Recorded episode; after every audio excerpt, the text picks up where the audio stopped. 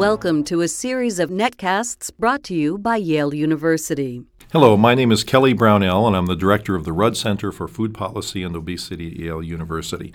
I'm delighted to welcome today our guest, Inas Rashad, who is a PhD economist who is an assistant professor in the Department of Economics at the Andrew Young School of Policy Studies at Georgia State University. She received her PhD in economics from the City University of New York and studies um, the rapid acceleration in the obesity rate in the United States and how a variety of, of, factors are affecting it. And in specific, she's done a very interesting and thorough recent study on the impact of fast food advertising. So thank you for joining us. Thank you for inviting me. It's a pleasure to be here. So let's start with a general question. Why, wh- how are economists engaged in looking at nutrition and obesity issues? What sort of things would they be interested in studying?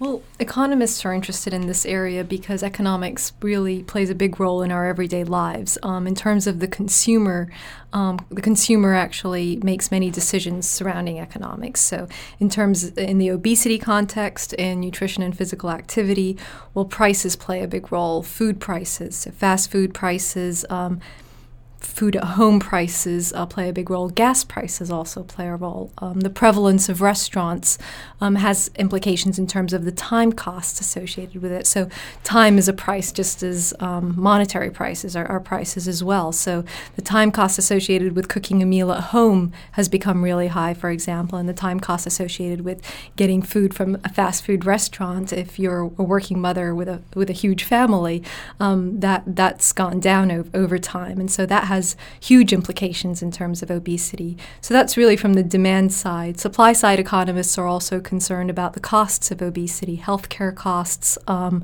in terms of whether or not uh, Medicare should um, fund obesity related illnesses, um, whether or not premiums should be higher for um, people who have obesity. Again, uh, people who are obese. Again, that's these are all um, questions that economists uh, are posing and seeing whether or not there's rationale for government intervention through market failure in this context. So I'll come back to that concept of market failure later because I think it's a very important one. So, economists have a lot of interesting things to say potentially about nutrition and obesity issues because something as, uh, as, straightforward as food prices are highly influential in decisions that people make about their food choices. So, in my mind, it's a good thing that economists are engaged in paying attention to these issues, and I think that's been a relatively recent development. Yeah. And I'm very happy that you, in particular, are paying attention to this, and some very good research has come about as a consequence.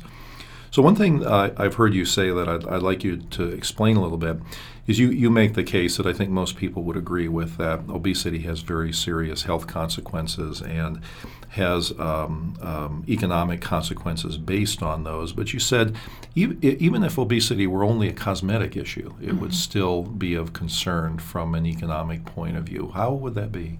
That's correct. So even though it's related to a lot of um, of diseases, um, even if it were purely cosmetic, if employers, for example, are discriminating against obese workers in the workplace um, and are less likely to hire them, um, well, that's that's a cosmetic issue, but it's a huge labor market issue. Um, so we believe in labor economics that people are paid the value of their marginal product of labor. If these productive workers aren't being hired, um, and and less productive workers who are thinner perhaps are being hired in in their place, well, that's going to have effect on productivity and probably subsequently economic growth. And so we should be concerned, even if it is just a cosmetic problem.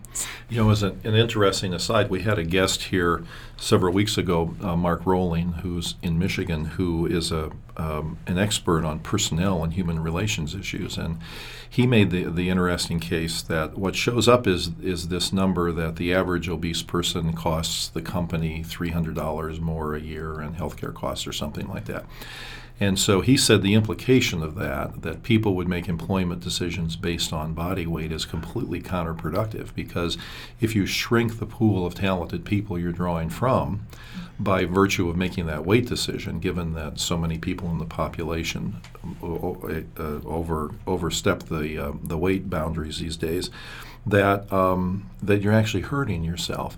And then if you don't promote people or fire people or there are other things that are discriminatory that make your workplace a less desirable place to be, you're going to lose a lot more than $300 a year. A very interesting point. That, that that I think is an excellent point. So first of all, the costs in the first place would be rationale for, you know, in, intervening to reduce public health care costs. But if you are starting to use those statistics to discriminate, that's statistical discrimination, and, and just as bad in this context as it is in, in any other context. If you have, you know, statistics on race or gender, and you and you use those statistics um, in determining who to employ, well, that's um, that's pure st- statistical discrimination. And in this context, we might also have a lot of just overt discrimination, just outright, you know um, I don't want to hire this person because he or she is obese. That's Let's talk about your work in particular on fast food advertising.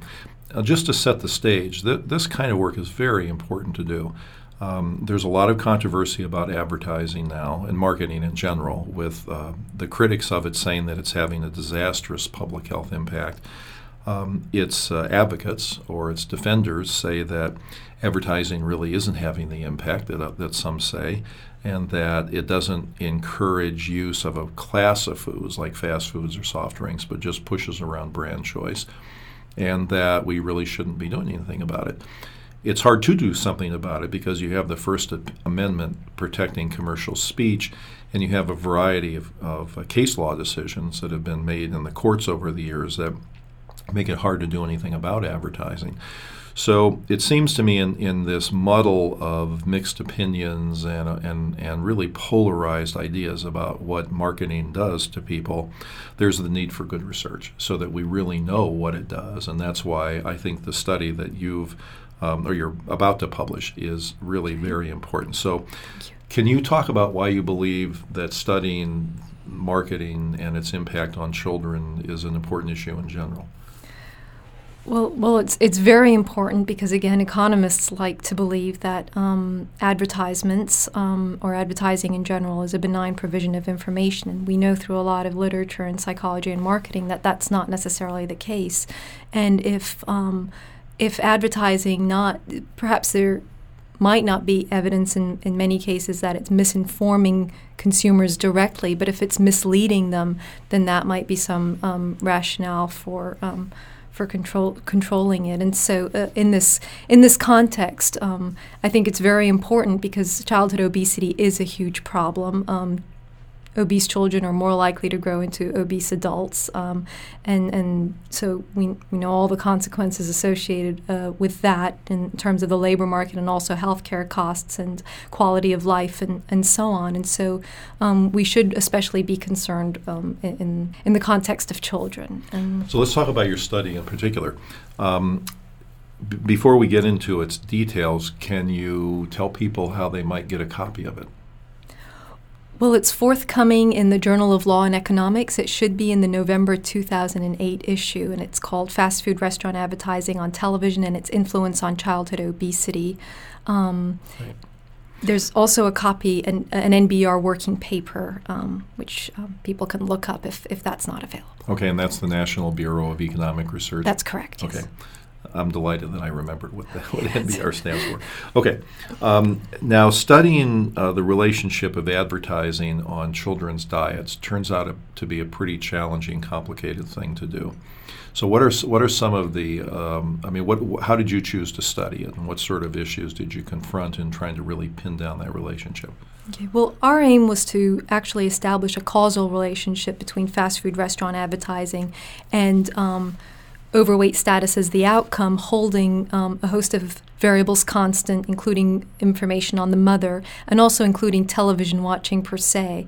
Um, so we use the National Longitudinal Survey of Youth. Um, we use the, 19, the children of the 1979 cohort um, for children ages 3 to 11, and we use the 1997 cohort for adolescents um, ages 12 through 18. And, and we actually do find um, significant effects of exposure to fast food restaurant advertising. And these are fast food restaurants that um, we, we picked about 41 corporations that were characteristic of, of fast food. And we, we find that um, an extra half hour being exposed to an extra half hour of television. Uh, of advertising on television would potentially increase um, obesity rates by about 15% for both children and adolescents, males and females. Let's come back to the significance of that finding first, but I'd just like to say that you, you were modest in describing the study because in, in just a few seconds you ran through some of the data sets you used. But having seen more detail about it, uh, it, it, really quite amazing to me how many variables you were able to control for, how many data sets you essentially had to triangulate to get get to the point where you could make these draw these conclusions from these kind of data. So congratulations for doing an impressive study.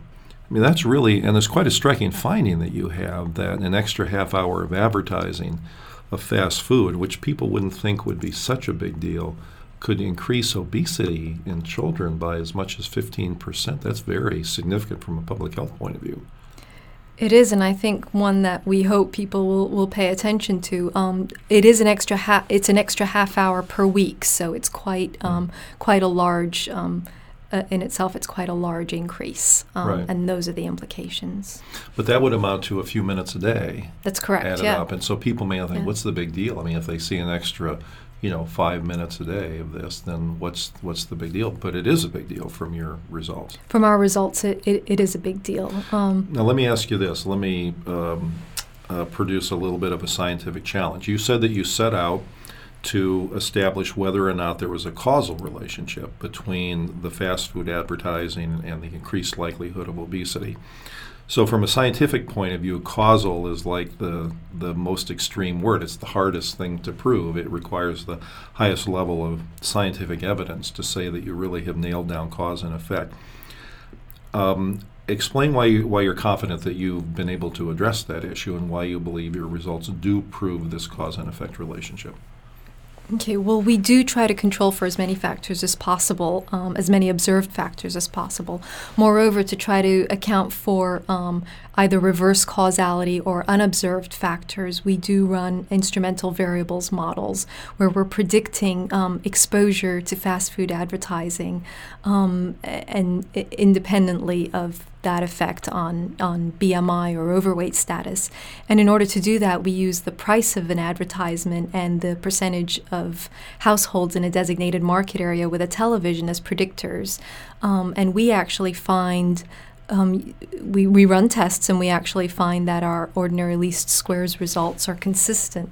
And so um, our the instruments we use are valid and um, and and and so when they're valid, um, that indicates that there is a causal um, that there that there is a causal effect, and we have established causality.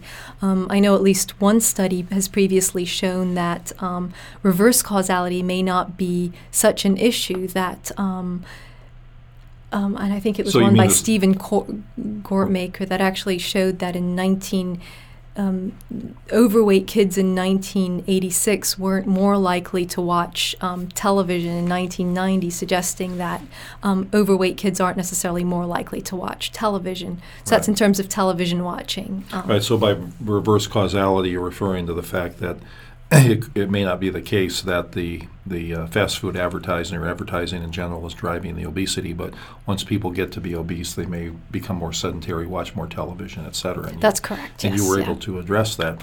And the reason I asked you about the causation issue here was because whenever you have two things that are correlated with one another, you have fast food advertising correlated with a likelihood of obesity, then of course people people's minds start rushing to explain that by something other than the mm-hmm. variables that are involved. So, could it be that the poor poor people, um, the, the kids don't have a safe neighborhood to go out and play in, and therefore they're stuck in the house. They see more advertising, they're eating more more fast food, and they become obese, not because of the advertising, but because of these other variables. And that's the thing that was so impressive about your study, about the number of such factors that you were able to control for. And, and I think, you know, in my reading of this literature on advertising and likelihood of obesity, you've probably done the most thorough job at controlling for the most variables. Yes, thank you. And we do also um, include designated market area fixed effects to account for any kind of correlation across designated market area, which I think addresses, for example, poverty um, and, and, all sorts of other uh, factors that are uh, common in one designated marketer. Okay, so let's talk about the implications if we could. Um, I mean, you found that an extra half hour of fast food advertising could increase the likelihood of obesity by 15%. That's significant, and I don't think anybody would dispute that. So the question is, does this provide a rationale for changing things? Does this provide a rationale for taxing advertisements, for reducing the um, the the um, uh, fact that they don't have that the advertisers don't have to pay tax on some of these things. Uh, would it argue for a ban and things like that? And I'm not asking you specifically for, uh, you know, we should take on policy A, B, or C, mm-hmm. but I would like to ask you how economists think about this. And I know economists um, believe that the, the market should be left alone, and you shouldn't get around and get in and mess around with it. And I'm, you know, mm-hmm. using non-economic terms to describe this, so forgive me. Um, unless there's a market failure, unless something isn't working the way we believe it should.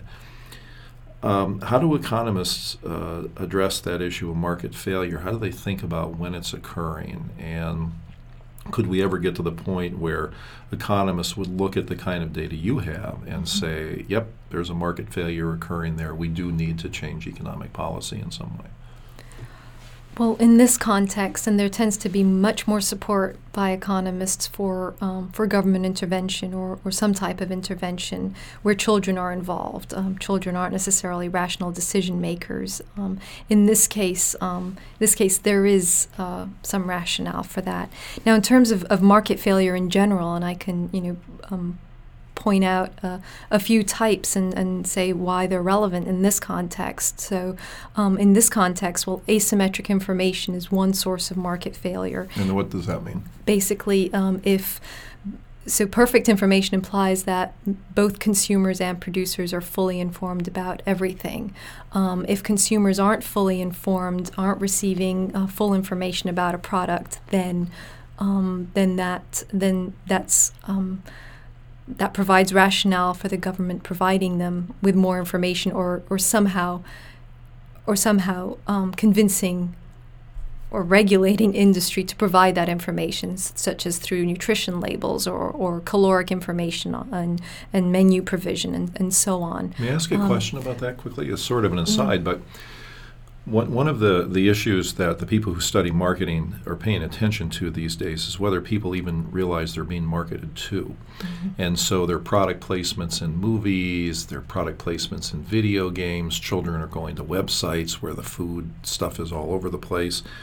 And the question is if people are being marketed to but they don't realize they're being marketed to, is that an example of asymmetric information?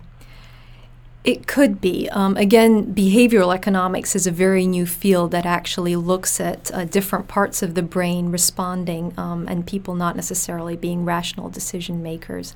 And, um, and, and, and if, if my subconscious is being affected through uh, being exposed to advertising, then, um, then, that, then that could potentially be a source of imperfect information. Okay. Again, it, so it's not yeah, asymmetric so it's, in, but by it's not by definition that, but if it has a certain effect on the consumer, that's correct. Then you would consider it that. Yes, because the, because because if it's affecting my subconscious, then my con- my conscious mind is not informed. Right. Um, so if you're less so likely to behave in a rational way, because you don't yes. realize that, that this particular message you're getting constitutes advertising, then it might fall into that category. Okay. Could, so but, I, that, but yeah, and that's uh, that's really we view that as separate from irrational behavior, which is um, again harder to define because economists like to believe that everyone behaves rationally, but which is another field that's being looked into. Okay, so you were talking about the some of the things that economists would consider in making a determination about whether something's a market failure. Mm-hmm. And I mm-hmm. know in that, that context the term externalities comes up. Could you describe what that means and sure. explain how it might apply here or might not? Okay. Of course, um, an externality is um, basically something like a spillover effect, um, um either a cost or a benefit that affects somebody else that's not taken into account in the market price. Um, so if, if by for in this context, if by my being obese somebody else is being either positively or negatively affected, um, then that would constitute, um, say, a negative or a positive externality. Now, in terms of public health care costs, if half of costs, um, say through Medicaid and Medicare, of obesity related illnesses are public costs being paid by taxpayer dollars, well, that might be some rationale um, for intervention. Some some So hard, some- classical economists might argue, well, then no healthcare costs should be public, um, but that that just that delves into a different area where um, healthcare perhaps shouldn't be should be viewed as different from other commodities, and that's perhaps something that you know, yeah. So, You know, I'm just becoming speak to. familiar myself with this concept of externalities. It's very Yes. interesting, and it sounds Yeah. like there are two pieces to it. One is whether there's some spillover that, Mm-hmm. that occurs, so other people are affected, and then the second is that that the spillover is not reflected in the cost of whatever it is you're purchasing. So.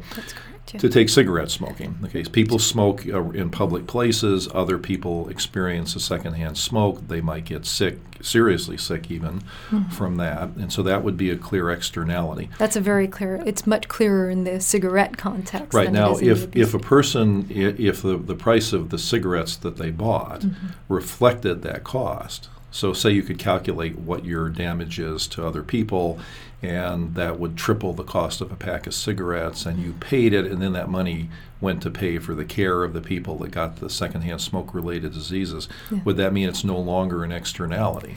in some if if if the tax has has completely internalized the externality then that's correct yeah then the social costs have been accounted for Okay. so, well, thank you for explaining that. So let's Yes. let's then loop back to the marketing, and let me ask you um, sort of an ending question here.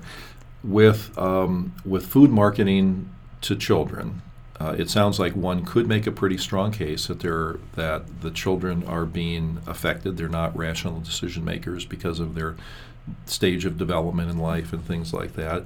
You could easily make a case about externalities because the the damage to their own health and then to the family's well-being and to society and the employers and all that sort of thing are mm-hmm. are quite considerable. Then do you think that there is an argument to be made that the market is not behaving perfectly in the case of food marketing and that there is an economic argument for doing something about it.